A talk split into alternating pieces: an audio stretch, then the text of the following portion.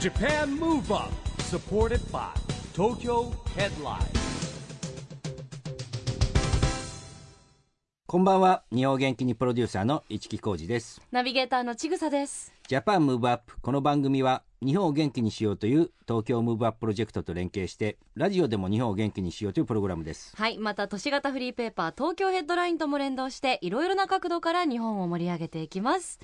さあ、市木さん、はいえーここに東京ヘッドラインの最新号がありますけれども、表紙は華やかなダンスアースパーティーですね。パーティーですね我々もね今回の号はね。いろいろとね岡山行ったりとかいろいろ行っておりますがそう、ダンスアはーいスパーティーの皆さん、番組、結構にえ結構ね出ていただいてますねそうですよはいね、ご一緒することまあ、が宇。佐さん、哲也さん、静香さんね、まあ、それぞれもね、出てもらったりしてますけど。そうですよはいね、いや頑張ってらっしゃるなんとですね、そして今年からですね、はい、ダンサースパーティーっていうですね、うん LDH がですね、えーいろんなこう、会社分けたんですよ。えダンサースパーティーっていう会社ができました。ええ会社ができたんですか、はい。そして取締役 CEO に私が就任しております。ああ、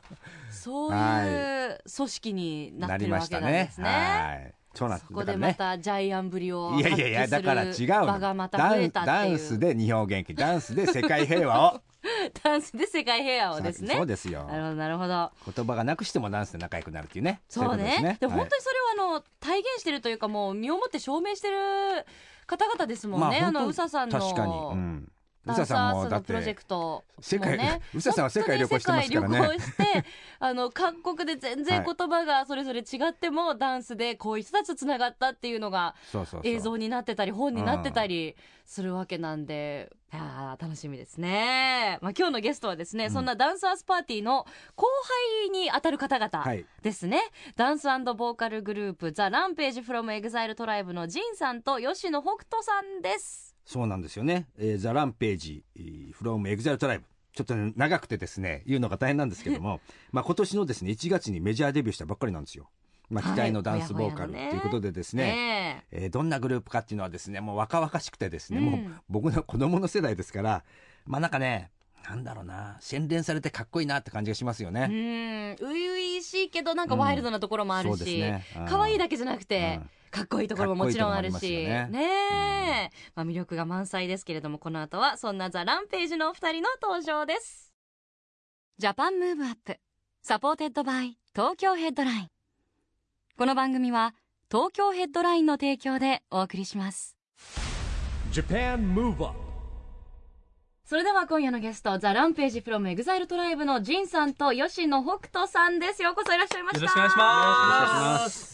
フレッシュだわいやフレッシュです ね。そりゃそうですよ。僕の子供より若いんだもん、二人とも。お父さんよりねお父さん、お父さんですよ、下手したら。そうですよね若い二人が来てくれましたけど、うんせっかくなんでまずお声からいただそうきでますしね。ょ一うか人ねずつちょっと自己紹介をね。はいお願いしますはい、えー、ザランページリーダーのジンです。よろしくお願いします。よろしくお願いしお願いましす。ますはい、えーボーカルの吉野北斗です。よろしくお願いいたします。はいお願いしよろしくお願いしまますすえっお願いしとますジンさんが22歳、はい、うん二十二です。で吉野さんが19歳はい、19歳です。ですよ、うん。まだおもな酒もく、飲めないんだから、まもなく誕生日ですけども、3月6日。はい、うんそうなんです。二十歳そうだえ、こういう時って成人式はいつなのもう今年やったの今年やった来年今年今年なんだやりましたはいへやりましたーえー、できました参加あできま成した人式には参加はできなかったんあですけど、ー何かしました特別な特別なことはあん何まもりしてな かった仕事でちょうどお仕事ではいそうですあー青春なのにやっぱ忙しい二ね十歳、3月6日、魚座。そうです、ね詳し いですねめっちゃ3詳月しいです11日だもん。あそうか近いから同じだから同じあー三月十一日だったら大丈夫岩谷翔吾があそうです誕生日こがれ一緒でねす、 3ね。月11日、まあ、ちょっと東日本大震災の日になっちゃってるんだけど、そうはいはいあとはね有名な人だとね楽天の三木谷さんがへー3月11日日ですよ魚座仲間結構多いんです魚座ね。仲間血液型は A 型ですあちょっと違った いいですか。 B 型ですわあ ぽい。美味しいあ何が何が濃いんですかねそれからあの仁さんのウイロウリの練習してるっていうのはどういうことですか、はいウイロウリの練習っていうの は、ちょっとへあーの自分もラジオとかこう目指してて、うんあの喋りの勉強だったりとかそういった意味も込めて、最近ちょっとウイロウイの練習で、へーはい、ちょっと滑舌とか、のアナウンサーさんとかはい声優さんが発そう声です練習で使う分ですよね。やってもらえたりしますか、は少しいだけあのー最初の方なんですけれども、拙者親方と申すはお立ち会いのうちにご存知の方もござりましょうがお江戸を立って二十里上方宗州小田原一色町をお過ぎなされてみたいなおー感じでおーあの歌舞伎の一つのあーあの題なんですけれどもそのあのウイロウリをこう読んで覚えてでそれでちょっと練習してるっていう感じです。今も全くカンペなしですもんねねえ口も大きく開け 大きてく開け素晴らてしい、はい、えー独学で誰かに教わったんですかあの母がもともとそういうこう喋りをなんかやってましあて、へーはい、ウお母様グイス嬢とかそういった仕事もあー経験してて、へーでその母の影響でなんかこういうのを練習した方がいいよって言われて、面白いですねはもうでラジローのレギュラー狙っちゃってますねえ頑張りますすお母様も喜ぶで しょうねそうですよえーでもそんなお母様のもとにお生まれになってそういう喋ること以外にダンスはどういうふうなきっかけでまずじゃあ人生ダンスも実はあの母なんですけど、えーあのその自分が小学校の頃うにんソーラン節ってこう、はいはい運動会とかでうんお遊戯で披露すると思うんですけど、うそれでこうや踊ってる時に他の子たちよりも楽しく踊ってるのが母の中では印象的であーなるほこどの子ダンスやらしたらこう上達するんじゃないかって言って、えー半分無理やりで連れてかれたのが初めで。えーはい、その頃は全然そのストリートダンスっていうものもうんこうあまりこう世の中に浸透してなかったうん時だったので、うんその時代からこうは連れて行かれて、うんそこから自分自身のめり込んでえーはいえでもダンスはどこで練習したんですかダンス子ご供出身のは頃大阪で大すもんね阪です、ねはい、大阪のあのダンススクール地元の、はい、うん布施っていう場所にススタジオがあって、ええーストリートダンススクールですよねそうですね、へーストリートダンスねそこで何年か通ってあのテレビで EXILE さんの存在を知って、うん EXILE さんがこう経営されてるこうダンススクールにーえーえでもそれ何歳ぐらいの時にエグザイル見て意識したんですか、うんえー、と中学1年生の頃ですね、えーその頃ってどんな感じですかあのエーグザイルのシーンはちょうど「ウォンビーロングで」うんはいあのー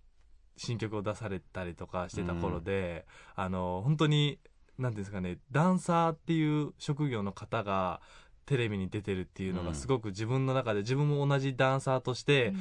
感動したというかそその、また違う今まで見たことない景色をうんテレビで見た瞬間が、自分の中で夢がガッと開いた瞬間で自分もこうしてダンスでテレビに出たいっていう思いだったりとかなんかたくさんの人の前で踊りたいっていう思いが芽生えた瞬間でした、まあそうですよねエグザイルやっぱり功績っていうのはダンサーからパフォーマーっていうね、はい地位を確立したっていうことがありますからそうですよねバックダンサーじゃなくてパフォーマーっていうことですよね、吉野さんはどういうきっかけで最初歌手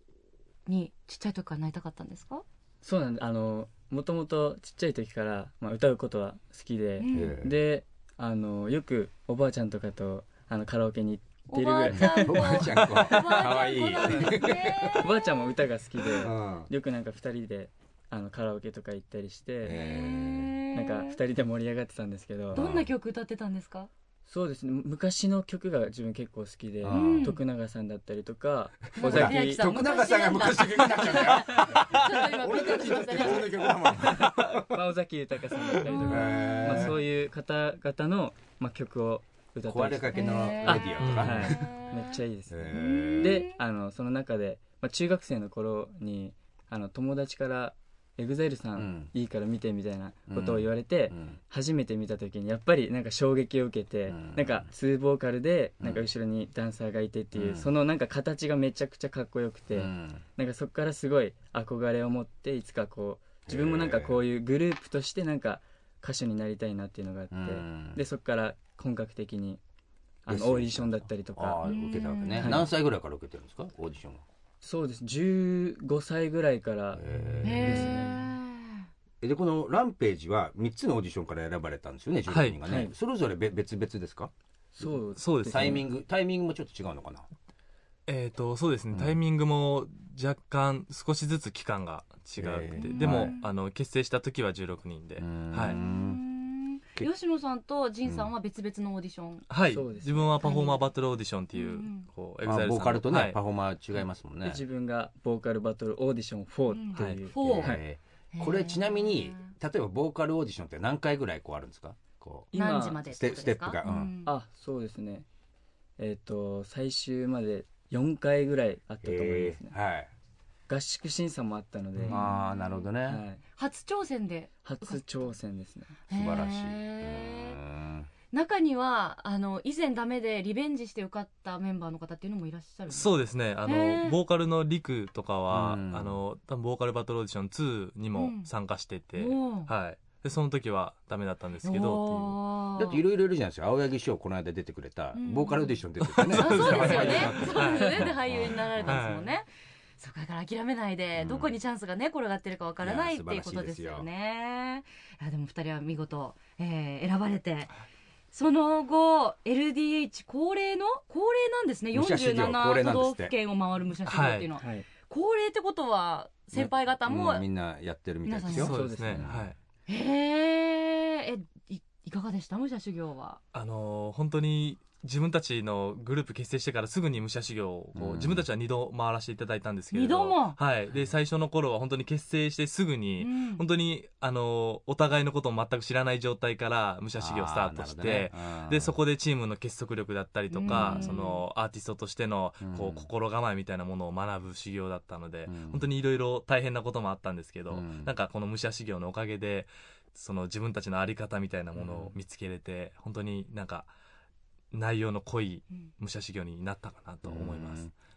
例えばどういうとこでやってるんですか武者修行ってあのショッピングモールだったりとかうん野外のこうステージだったりとかへーいろんな場所でやってやっぱりうこうやりながらお客さんの反応とかこそうですねなんか、ね、た体験しながら反省してみたいな、あやっぱり土地土地でやっぱりお客さんの反応って違うので、うんなんかあー MC とかもその土地によ って違なうんか工夫したりとか、はいへえちょっとほ方言混ぜてみたいな、はいそうですねそうするとやっぱ盛り上がっはい、いまなんすかーそのあ地方のなんか有名な場所とかに行ってうん撮影して、ーうんなんかこう MC とかで、うんあのここに行ったんですけどあーっていうだけでもなんかすごい親近感もうん湧きますし、勉強ですよねそういう意味ではね、はいすごいねそうですごいもう、あの石川県だったら兼六園にわざその、えー本番前に行って、うんでそれで MC で話すうとわあーやっぱりこう喜んでいただけるんで、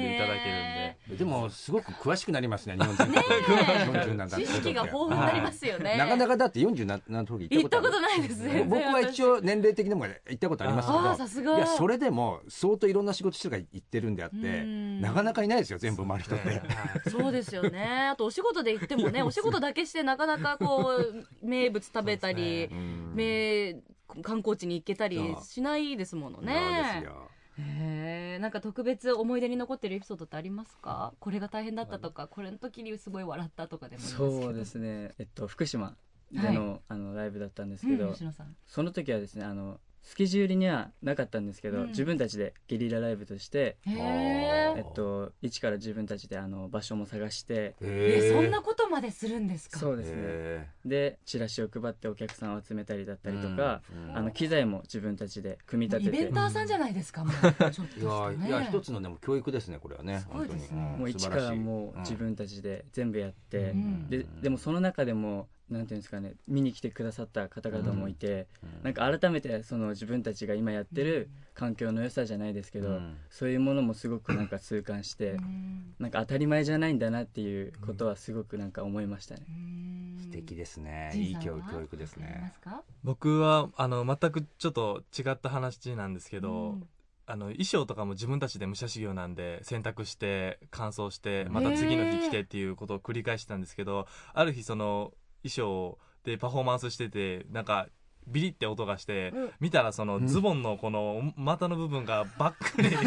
けちゃってあーでもあのそれ新しくこう購入することもできないんで、うんあの針と糸で自分で縫って、ーでまたその次の日出たっていうその武者修行エピはソード針と糸もも持ち歩いてはるんもうですかコンビコニンビでニで今はい売ってます売もんっねてるんだはい買今ってはお裁縫セットみたいなはへい、ー買ってなんとか自分でもうあの武者修行うっ わぽくじゃないですけどー衣装を縫ってすごいね、はい出たこともあねえでもドキドキしちゃう人でも縫ってはい履いててもどうしよまうとた思行 どうくしかよなって思いとますけちゃよったみたいねななかなか開脚できないですよねはダンいスもねりますはいド気キにドキしながらはうんいやってまし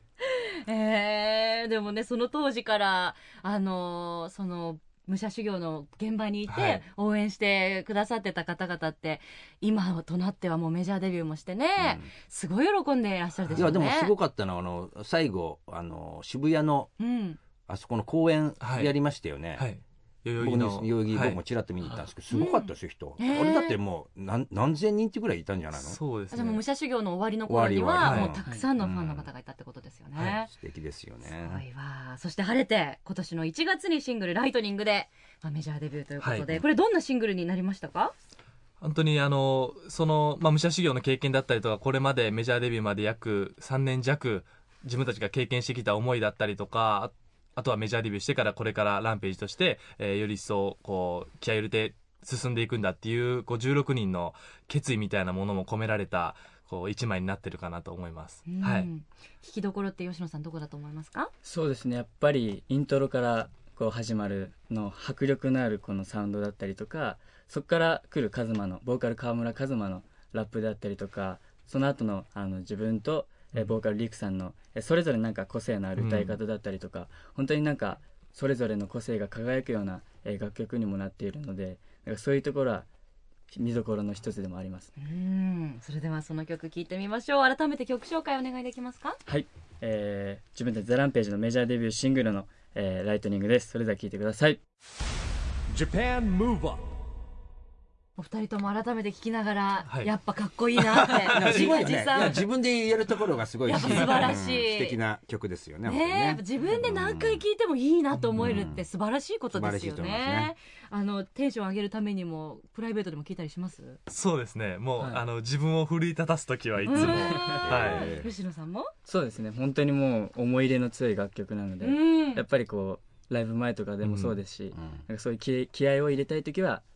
聴きますねうんでも今後ねどれだけキャリア積んでもやっぱメジャーデビューシングルって絶対特別ですもまあんね。そうですね思い出のね一曲ですもんねうんお送りしたのは、The Rampage from Exile Tribe Lightning でした。ラジオで日本を元気にするプログラムジャパンムーブアップ一木工事とちぐさでお送りしていますそして今夜のゲストはザランページフロムエグザイルトライブのジンさんと吉野北斗さんです後半もよろしくお願いしますよろしくお願いします。あのですね、この番組はですね、オリンピック・パラリンピックの開催が決まった2020年に向けて、日本を元気にしていくために、私はこんなことしますというアクション宣言をですね、ゲストの皆さんにいただいてるんですけれども、今日はですね、お二人のアクション宣言をですね、ぜひお願いしたいんですけども。はい、はい私ジンは2020年を目指して日本を元気にするためにラブドリームハピネスを伝えていきますはい。うーんラブドリームハピネス。ねえ、はいまさに LDH ですねそ。うですねヒロさんもお喜びですね、じゃあ続いて、はえー吉野北斗は2020年を目指して、えー日本を元気にするために、えードームツアーを目指して頑張りたいと思いますおおードームツアー。はいねまあね、ドームツアー一つの目標ですよね。えはでいすね、なかなか到達する人いないですけどね。ねうん昔は日本武道館だったよねまずねまず日本武道館でやろうってういんう僕らの時代は今やドームですよ目標はもうねちょっとじゃあ一つずつ振り返って聞いていきましょうよ、ジンさんのはいラブドリームハピネスということですけど、はいやっぱ日々もう EXPG とかの生徒さんってもういつもそうこう愛とそうでかすね夢大事にしなさいってはい教育を受けてるんですよね。僕自身そのオーディションの時に、うんあの PR でなんていうんですかね自分の思いを話す時に、ずっと自分が抱いてたその気持ちがあって、うんそのやっぱいろんなことが起こるこのに日本でやっぱり EXILE さんってその日本をこう輝かしいものにしているうんこうグループの方々だなと思って自分はそういう人たちに憧れたので自分も同じように自分のそのダンスだったりとかエンターテインメントで日本を明るくしたいっていう思いでオーディションで EXILE になりたいって思いがあったので、今こうして、まあ、2020年を目指して日本を元気にするために、えーもちろんこうラブドリームハピネスを、えー自分の活動の中で伝えていきたいなっていう思いで、はいこの言葉にさせていただきましたう。ん素晴らしい、はいやっぱ志がね、リーダーですからねあそうだねリーダーですもんね、はいリーダーですダーっていうのは多選で決まるの僕らは、えっと立候補最初の武者修行の頃には自分がこうリーダーとしてやらせていただいてて、うんまあそう立場はなかったんですけれども役割としてうん、はい、でその後、まあ立候補になるんですかね自分と力也へさんーと、はい、そこはなんかこうなんていうんですかねこう空気感といいますか、はなんていうんですかね16人で会議をした時に、うんうんまあ、他のメンバーもそうした方がいいんじゃないかとか、うんまあ、力也さんと仁さんがいいんじゃないかっていううんそのまあ雰囲気もありまして、へーはいああなるほど素晴らしい、ううんーんじゃあ吉野さんは、はい、えードームツアー、はいということでしたがはいやっぱもう今から夢はでっかくそうですね、うんまあ、さっきもう仁さんも言ってたんですけうど、んあのやっぱり自分たちって歌とダンスっていうあのものでうん人を幸せにしたりだったりとか、うん勇気づけたりだったりとか本当にそういう影響を与える人物といいますか、うんえっと、そういうなんていうんですかね自分たちの仕事じゃないですけ職ど業職業だと思っているので、なんかより多くの方々に自分たちのそのラブドリームハピネスを伝えるためにはやっぱりあのたくさんの人にうん見ていただけるドームツアーであのたくさんの人に感じていただきたいなという思いがあって、うんはいえーそこを目指して頑張っていきたいなという思いすごでいねはい、あと3年ですね2020年頑張ります23歳はい、目標ね大きすくごいスピードだからこの EXILE トライブの皆さんのなんかうんでもほらよ活動ってく言うんだけど目標って自分でもって宣言するとそこに近づいていくじゃないですか、言霊とか言い言ますよね霊もあるしこの動き方もねそうですねうん、大事なことですよ私たち先日、んザ・セカンドはいの皆さんのライあブ,、ライブ行きましたねランページも出てましたけどね埼玉スーパーアリーナ埼玉スーパーアリーナですねあの時はのいステージにね、ランページの皆さんはも出てらっしゃいましたけど、うん輝いてたもん加賀谷さんね確かにいや僕がこういうのもなんですけどおじさんですかかっこいいなと思いましたよ見ててありがとうもごうざねいますライブ終わった後にね、もうあのザ・セカンドの皆さんもねもちろんなんですけどよかったねって二人でこう、ちゃんと話しててもうザ・ランペー ジがいや僕はセカンドがいやいやいやもうそのさんがランページ話もしてました私もねザ・セカンドまあよセかカっンたねドってと言いランページ ましたよはちょっと分かれいまやしいや、たね歯とかない、歯とかない。両方良かったねっていう話をね。でも私はなんていうかね、もうこの、ね、アラサー、アラフォーの世代からこの世代のするとねもうねお姉さんにはねもモうテるってことですよ大変なんですよもうこの平均年齢はいくつなのこのランページは。二十歳とかですね二十ですよね。がもうなんか、ね、もう素敵ですか息子息子を見るような気持いちじやゃちょなっいとです違けうでしょど。若い若いあまああわよくば若いイみたケいなメンがいいってことですね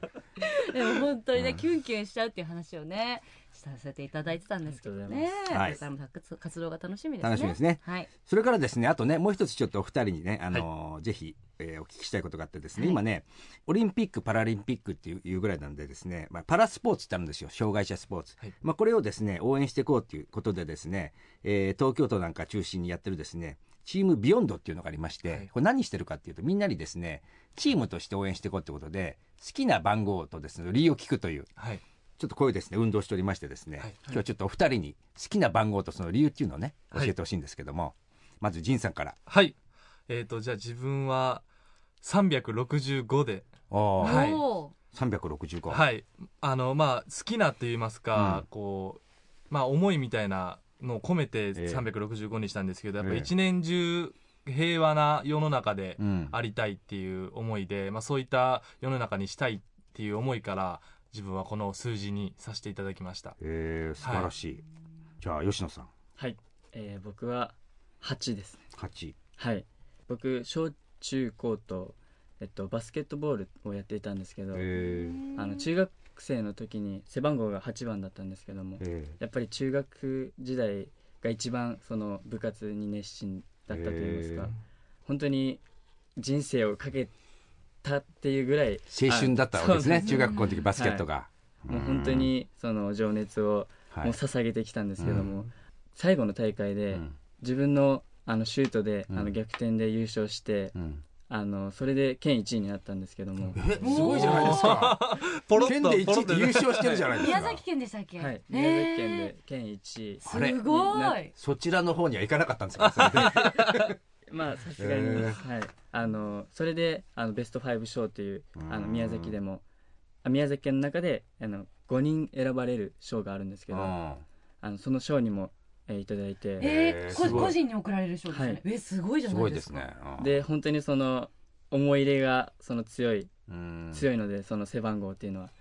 なのでこの番号に、えはい、しーましじゃあですね、ぜひ機会があったら、今、小学校に一緒に行くんですよ。た、はい、夢の課外事業と、あはいあの障害スポーツコラボしてで車椅子バスケとかやるわけですよはい、まあ哲也さんとかあやちゃんとかね、参加してもらってるんですけどぜひバスケット経験者ということでですね、はいもうもう今度ぜひ参加してもらいましょう よろしくお願いいたしますそうですね。 素晴らしい。まだまだお話お伺いしていきたいところなんですが、もう多分次のお仕事があるのかな。お忙しいから残念なが ら時間が来てしまったようでですね。お別れしたくないですね。市來なさんなちぐささんを ね、 もう少しでも長く眺めていたいなと思うんですけれども、えーお時間来てしまいましたので、最後にもう一曲聴きながらお別れしたいと思います。はいえーどの曲にしましょうかはい、えーそれではあの僕たちの、メジャーデビューシングル「ライトニング」のカップリング曲で「Go on the Rampage はい、今夜のゲストはザランページフロムエグザイルトライブのジンさんと吉野北斗さんでした。どうもありがとうございました。ありがとうございまし」あたりがとうございました Japan Move Up, Move Up.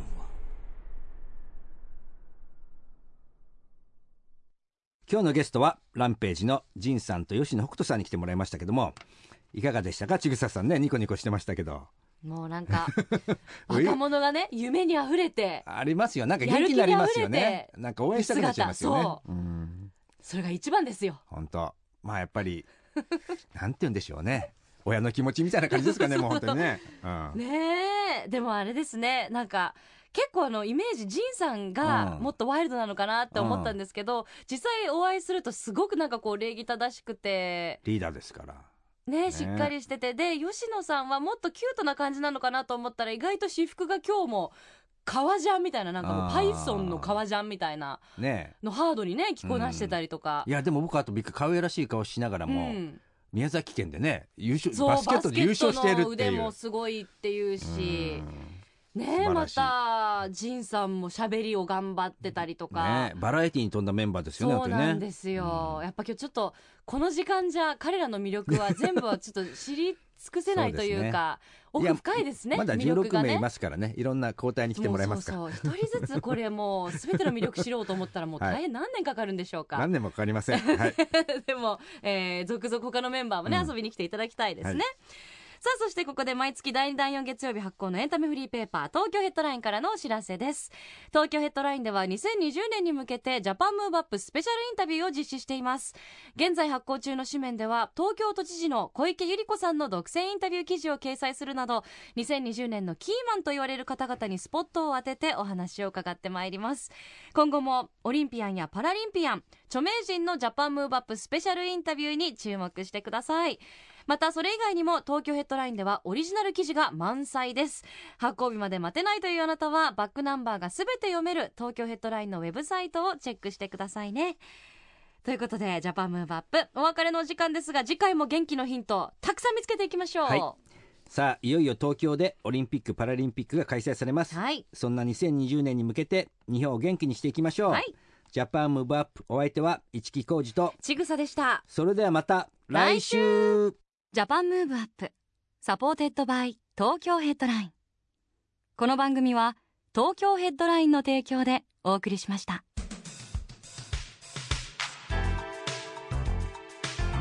Japan Move Up.